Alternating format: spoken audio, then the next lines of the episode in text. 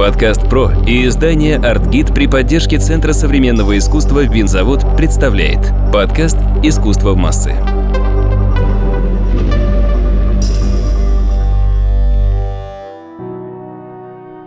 Здравствуйте, с вами снова Мария Кравцова, главный редактор издания по искусству «Аргит» и подкаст «Искусство в массы». Мы сегодня поговорим о доступном искусстве, об искусстве, которое может прийти в любой дом. Мне очень приятно представить нашу сегодняшнюю гостью Екатерину Смирнову, художницу и руководителя мастерской литографии в художественном институте имени Сурикова. Здравствуйте, Екатерина. Здравствуйте, Мария. Мы помним, что в нашей стране когда-то было замечательное, мирное, полное надежд время, эпоха, которая называлась оттепелью. У нее был собственный стиль, собственная эстетика, которая во многом появилась из идеи, что быт может быть современным, комфортным и красивым не только у избранных, привилегированных, приближенных к власти и так далее, но у всех. И если мы будем смотреть оттепельные фильмы, которые эти идеи во многом пропагандировали, то обязательно увидим на стенах, в интерьерах домов, в интерьерах квартир произведения искусства. И, скорее всего, это будут литографии или эстампы. Очень стильные, красивые и при этом очень доступные произведения искусства. По цене в том числе доступные. Это качественное и очень красивое искусство, и тогда привлекало художников, и сегодня продолжает привлекать. И это все на самом деле тиражные техники, их довольно много. И мой первый вопрос к нашему сегодняшнему гостю ну, во-первых, сколько различных тиражных художественных техник и чем они отличаются друг от друга? Чем, например, литография, которой вы занимаетесь, отличается от шелкографии?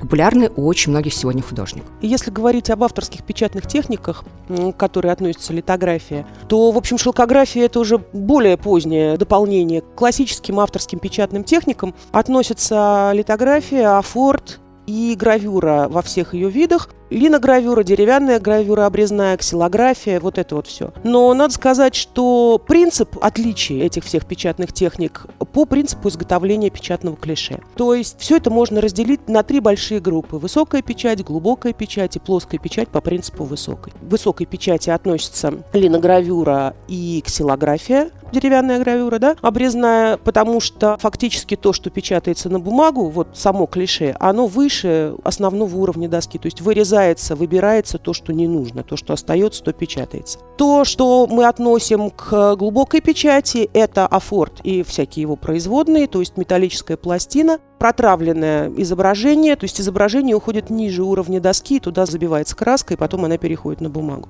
Литография относится к третьему типу, это плоская печать. Плоская печать по принципу высокой. Почему мы говорим так? Потому что плоская печать не предполагает никаких механических повреждений, то есть это действительно абсолютно плоская поверхность этого литографского камня, на котором мы работаем. Дальше процесс идет чистая химия, то есть химический, никакого механических повреждений камень не испытывает. Но та краска печатная, которая потом переходит на бумагу, лежит сверху, да, сверху поверхности. Поэтому мы называем это по принципу высокой. Литография, в общем, техника самая молодая и была придумана позже всех печатных техник остальных. И призвана она была именно увеличить тиражность и облегчить физически изготовление вот этого самого клише, то есть чтобы изготовление было проще. Ну, я думаю, что это было связано прежде всего с распространением новых медиа, газет, да, появления журналов. Безусловно. безусловно, это был бум просветительства и книгопечатания XVIII века, когда развитие потребовало нового способа печати сложных изображений, все, что не буквы, все, что не укладывалось в гутенберговский набор, в кассу, да, вот все печаталось очень сложным и дорогим способом, и вот это вот узкое бутылочное горлышко таким образом тормозило развитие книгопечатания и просветительства как такового техника была очень нужна. Самый конец 18 века вот была изобретена литография. С чем связано то, что именно в эпоху оттепели литография и стамп стали настолько популярны среди художников? Ну, знаете, оно было популярно-то всегда, я имею в виду среди художников. Так или иначе, весь 20 век – это век авторской печатной техники. Почему к ней развернулся так интерес? Потому что вы правильно сказали абсолютно что это позволяло иметь дома уникальное произведение искусства, которое ты мог себе позволить, ну, оно было доступно все вот то, что мы называем э, эстампом, собственно, под эстампом мы подразумеваем любой оттиск на бумаге, да, все, все классические печатные техники. Вот это вот внимание к эстампу, оно возникло именно в свете того, что, ну да, люди захотели украшать свое жилье, свой дом. Многие люди понимали, что вырезки из газет и журналов, там, репродукции из огонька – это не то, А вот уникальные вещи, сделанные хорошими художниками, художники с удовольствием всегда работали в этих техниках, они стоят вполне понятных денег, и ты можешь себе это позволить. Я думаю, что дело связано с этим. Ну и плюс, в общем, любая тиражная продукция, она носит своего рода, ну и пропагандистский какой-то характер, если хотите. То есть это пропаганда определенного стиля жизни, искусства, тенденций каких-то модных, популярных. Тиражом-то это всегда сделать проще, чем одна картинка, которую видит ограниченное количество человек. А тут возможность вот популяризировать что-то через произведение искусства, через тираж. У вас в мастерской огромная коллекция да. и камней разных художников, да. которые вы не обтесываете, Нет, да? это не так. У меня единственный камень, который не сошлифован, это камень Евгения Адольфовича Кибрика с иллюстрациями к портрету, и то потому, что некий пиетет испытывает, ну, это, это экспонат, это материал такой вот выставочный, что ли, да, и поэтому поэтому мне просто его жалко. Хотя напечатать с него невозможно, это просто мы храним как сувенир. А так-то камни не хранятся как раз. Uh-huh. Камни перешлифовываются, иначе нам работать не на чем будет. Uh-huh. Как бы много их ни было. Но тем не менее, то есть у вас в любом случае в примастерской есть большая-большая коллекция эстампа. Разных десятилетий, разных эпох. А скажите, вот если говорить э, нашим слушателям, каков стиль оттепель в эстампе? И чем он отличается, например, от 70-х, 80-х годов? Есть ли какие-то, ну, как бы характеристики, по которым человек, который, ну, не очень знаком с атрибуцией, но вот ему можно причислить черты, и он, например, встретив что-то в антикварном магазине, может сказать, о, это же 60-е или 70-е или 80-е. Да, безусловно, стиль меняется. Если говорить об оттепели, то я бы назвала две большие группы стилистические, да, вот которые можно туда причислить. Один это такой наивно-иллюстративный, ну, потому что очень много художников, работающих в книге, делали книжные иллюстрации в литографии по старинке, по памяти, потому что очень долгое время все иллюстрации в книге, любые, делались литографским способом. И поэтому люди, которые занимались книгой, они знали эту технику и охотно в ней работали, просто как творческие вещи делали. И вот эта стилистика такая книжно-иллюстративно-литературная, да, вот она, соответственно, переползла и в станковые какие-то листы. Второе, ну, наверное, общие тенденции, которые были и в живописи, и в скульптуре, вот эти вот нонконформисты, так скажем, да, все, что было связано с каким-то формалистическим таким движением шестидесятничества, оно все просачивалось и, естественно, в печатные техники Кабаков работал много там, допустим. Но он работал, кстати, и в детской книге тоже очень много. Я бы назвала два вот основных. Дальше, в 70-е, это уже более такой элитарно-афористичный уже стиль уже уход какие-то символы в более формальную сторону и в более эстетскую сторону, что ли. Потому что 70-е и 80-е, они перетекающие. Это одно примерно поколение работало в это время, очень сильное, надо сказать. Очень много хороших художников заявило о себе вот в графике, в печатной именно в это время. Большинство из них живы-здоровы до сих пор, но просто они уже немножко другим заняты. А тогда это вот было отдушено, потому что графику никто не отслеживал так, как все остальное. Как живопись, прежде всего, конечно как живопись, как скульптуру, там, да, а уж печатную графику тем более. И поэтому в печатной графике много совершенно не иллюстративных, а вот таких вот абсолютно авторских, абсолютно творческих поисков было сделано. И стилистика какая-то была новая найдена. И 70-е и 80-е действительно очень интересные у нас в стране, все, что касается печатной графики. И многие люди занимались только ею в это время, понимаете? И все творческие работы делались только в афорте или в литографии. Причем, ну, люди делились, там, кто-то занимался афортом, кто-то литографией. Нельзя заниматься делом между делом. Высокий профессионализм, он только количеством повторений достигается, помимо там каких-то других усилий. Поэтому, естественно, 70-е, 80-е я бы их объединила все-таки в одну группу, которая отличается, безусловно, от оттепели. А вот что касается колористических решений, они отличаются в 60-е и 70-е, 80-е годы? Колористических нет.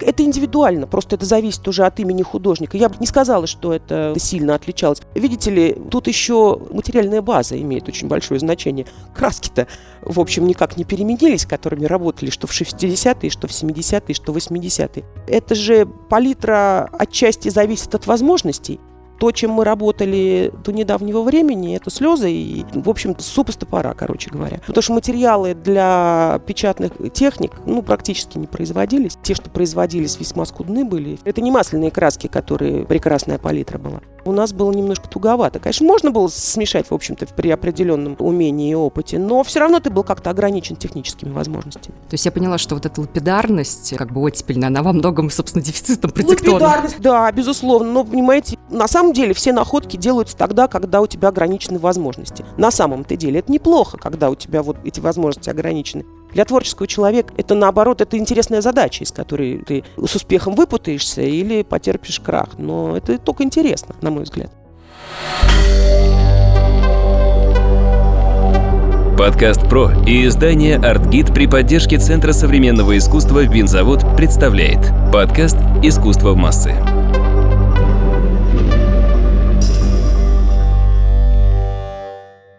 Отдельно хочется поговорить о вашей замечательной литографской мастерской, куда можно прийти с экскурсией. Вы расскажете нам потом, в конце, как это сделать. И надо сказать, что это очень важное для московских художественной среды на протяжении многих десятилетий место. Э, вы уже упомянули имя Ильи Кабаковой. Да, действительно, одна из его первых официальных выставок открылась в литографской мастерской, но очень быстро закрылась, как я знаю.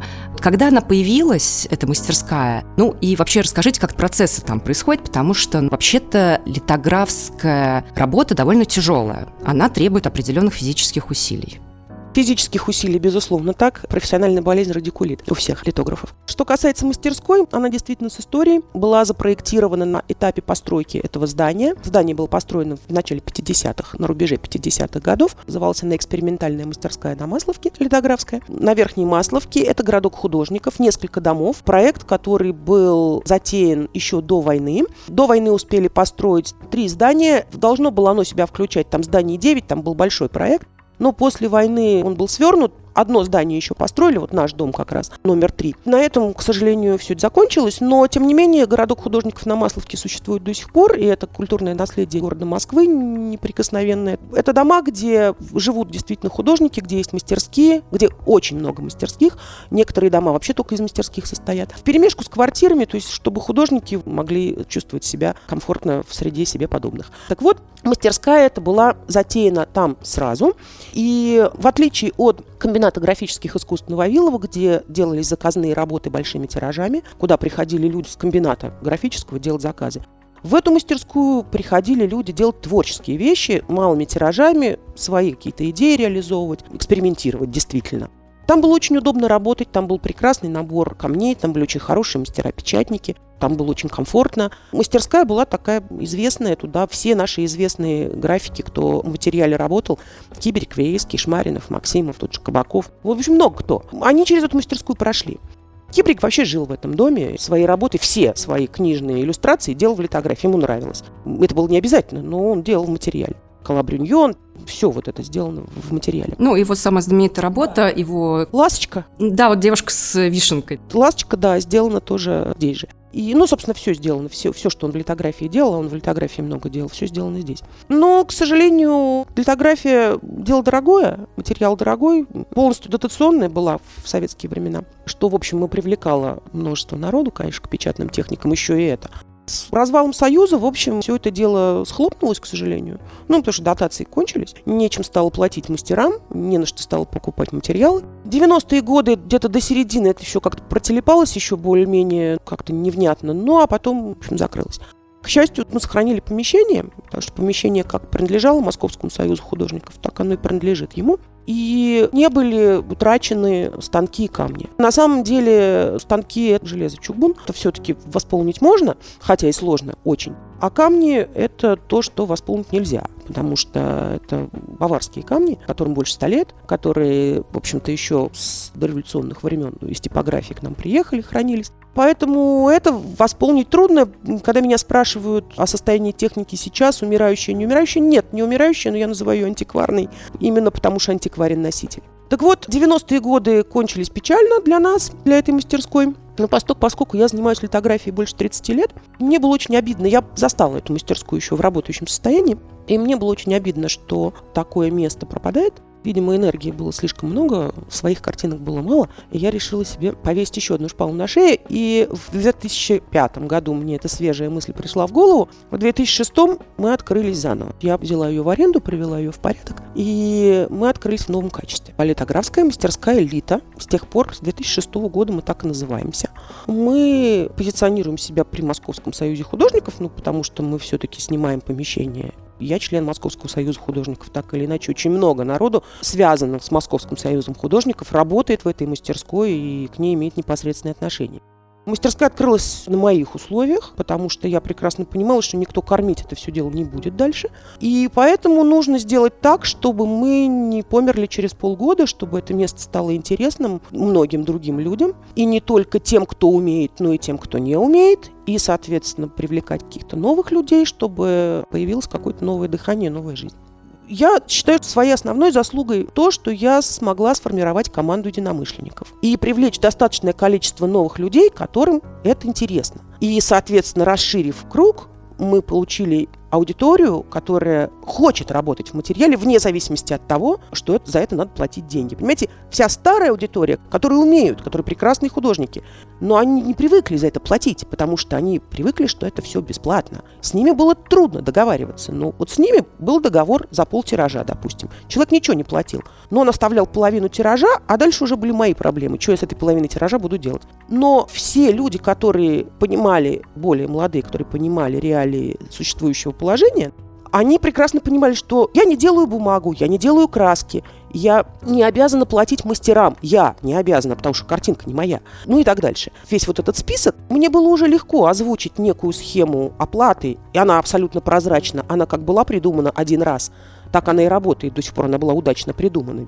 Схема оплаты очень простая. Оплата состоит из трех позиций, из трех частей. Первое – это бумага, которую ты либо приносишь свою, либо покупаешь у нас, которую я покупаю оптом, допустим, да. И сколько ты ее изведешь, неизвестно. Сколько извел, столько заплатил. Второе – это цена за печатную форму, так называемая цена за камень. Это включает в себя все материалы, которые нужны для того, чтобы этот камень нарисовать, обработать, напечатать, краски печатные все расходники, как там корун для того, чтобы это отшлифовать, ну и некоторое количество усилий для того, чтобы его перенести, отшлифовать, обработать, потравить, да, то есть усилия мастера. Вот это вот все. Цена за печатную форму. В зависимости от размера камня и сложности изображения. И третья позиция – это цена за прогон, за печать. Собственно, печать потому что нарисовать форму это одно, но если тебе надо, грубо говоря, 10 оттисков, да, это вот одно время и одни усилия. А если тебе нужно 300 оттисков, это другие усилия того же самого мастера-печатника, естественно. Поэтому вот цена за прогон, цена за форму и цена за бумагу. Все. Вот три позиции. То, что тебе там кто-то помогает, подсказывает, ну, это бонус-трек. Я сижу там все равно. Поэтому, естественно, я только заинтересована сделать так, чтобы результат был лучше, чем, чем ожидается лет пять назад я заметила о том, что не только в Москве, но и в других городах, прежде всего, конечно, Санкт-Петербург, но не только, например, Нижний Новгород, печатные техники становятся популярными у молодых художников. И они покупают старые советские станки. Вот, например, есть студия «Тихая» в Нижнем Новгороде, которая вот у какого-то художника купила и в Москве и привезла туда станок. Угу. И я думаю, что в других городах России происходит примерно то же самое. То есть молодым художникам интересны это техники, причем разным, как бы получивших классическое образование, тех, кто работает в том, что называется contemporary art. Собственно, они заново эти техники зачастую осваивают. В принципе, я думаю о том, что, возможно, кто-то где-то думает о том, чтобы открыть литографскую мастерскую, либо как-то работать с этим техником. Конечно, будет интересна ваша схема, вот, то, что вы, спасибо, что поделились опытом. Но у меня еще один вопрос. Я знаю, что с вашей мастерской связано огромное количество забавных историй. Я знаю, что каждую неделю к вам в мастерскую приходил милиционер в советское время. Зачем? Он не только в нашу мастерскую приходил, он и Суриковский институт приходил, везде, где были литографские мастерские. Но дело в том, что литография, я уже упомянула, что литография – это непосредственный предок всей современной полиграфии, и, соответственно, все сложные изображения до первой трети 20 века печатались литографским способом. Деньги, ценные бумаги, географические карты, афиши, иллюстрации в книжках, ну и так дальше. То есть до недавнего времени очень много чего можно было напечатать литографским способом. Ну или хотя бы сделать вид, что это вот те же деньги или ценные бумаги. Поэтому все литографские камни пронумерованные, были внесены в определенную там грозбух, книга была, перепись. Раз в месяц приходил, в институт к нам приходил милиционер, который по описи проверял, что нарисовано на камнях. Потому что, ну, подсудное дело, если что. На самом деле, просто Екатерина нам намекала на то, что литографическим способом, литографским, извините, способом в Советском Союзе подделывали деньги. Ну, на самом деле, да. Ну, деньги, там всякие акции, облигации, вот это. Это можно было сделать. На Гознаке была литографская мастерская своя. Часть печатей газнаковских проходила литографским способом до 50-х, 60-х годов еще даже.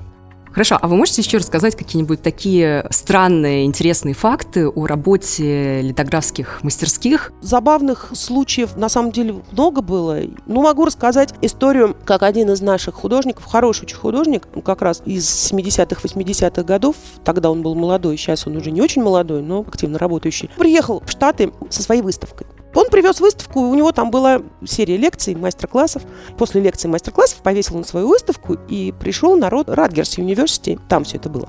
Пришли коллеги, ну, посмотреть его работы. Ну и все профессионалы, все все понимают, все разглядывают, ахох, работы хорошие. И кто-то спросил, скажите, пожалуйста, а какие печатные формы на ваших картинках напечатаны с камня?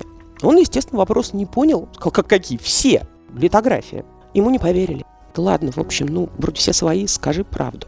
Дело все в том, что в Америке печатные техники очень популярны. Там есть рынок, там есть спрос, там есть огромная школа, это все очень востребовано. Но у них камней очень мало. Просто потому что, ну, вы понимаете, да, тащить через Атлантику баварские камни в свое время, ну, дорого. Своих камней там, если и есть, то очень немного. И работать на камне – это очень дорого. И поэтому был придуман суррогат, замена на алюминиевых пластинах. Литографию они делают, литография на алюминии, на металле. Это, в общем, суррогатная техника, она похожа, но всегда указано, литография с металла, с металлической пластины всегда стоит дешевле, чем с камня, потому что не аутентичный носитель.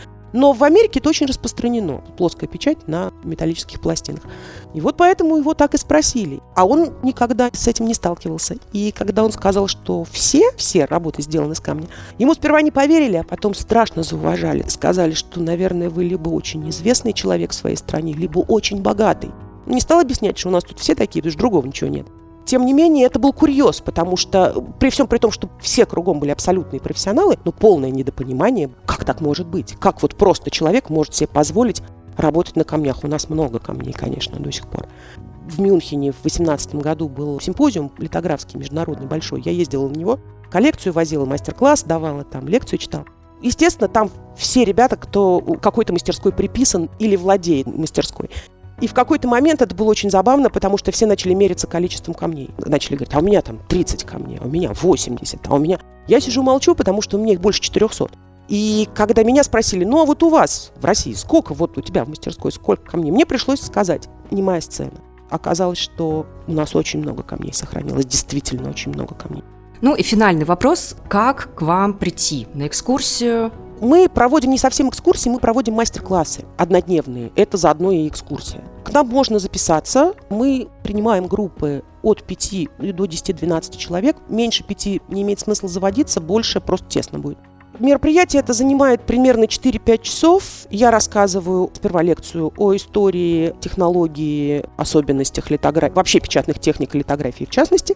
Мы показываем подборку работ из коллекции разных художников для того, чтобы примерно показать спектр возможностей техники. И потом мы даем общий камень, отшлифованный, на котором все пришедшие могут чего-то нарисовать, написать, нарисовать. В общем, попробовать, как это делается мы при вас этот камень потравим и напечатаем, и вы уйдете с оттиском на память. Записаться можно, у нас есть группа ВКонтакте. Как называется?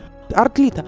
Там есть все координаты, телефоны, все контакты. Мы сегодня говорили с Екатериной Смирновой, художницей и руководителем литографической мастерской художественного института имени Сурикова, и обсуждали доступное искусство, а именно литографию. Как она делается, почему она была популярна в Советском Союзе, остается популярной до сих пор, и каким образом попасть э, в уникальную литографскую московскую мастерскую и попробовать себя в качестве художника. С вами была Мария Кравцова, главный редактор издания по искусству «Аргид» и ведущая подкаста «Искусство в массы».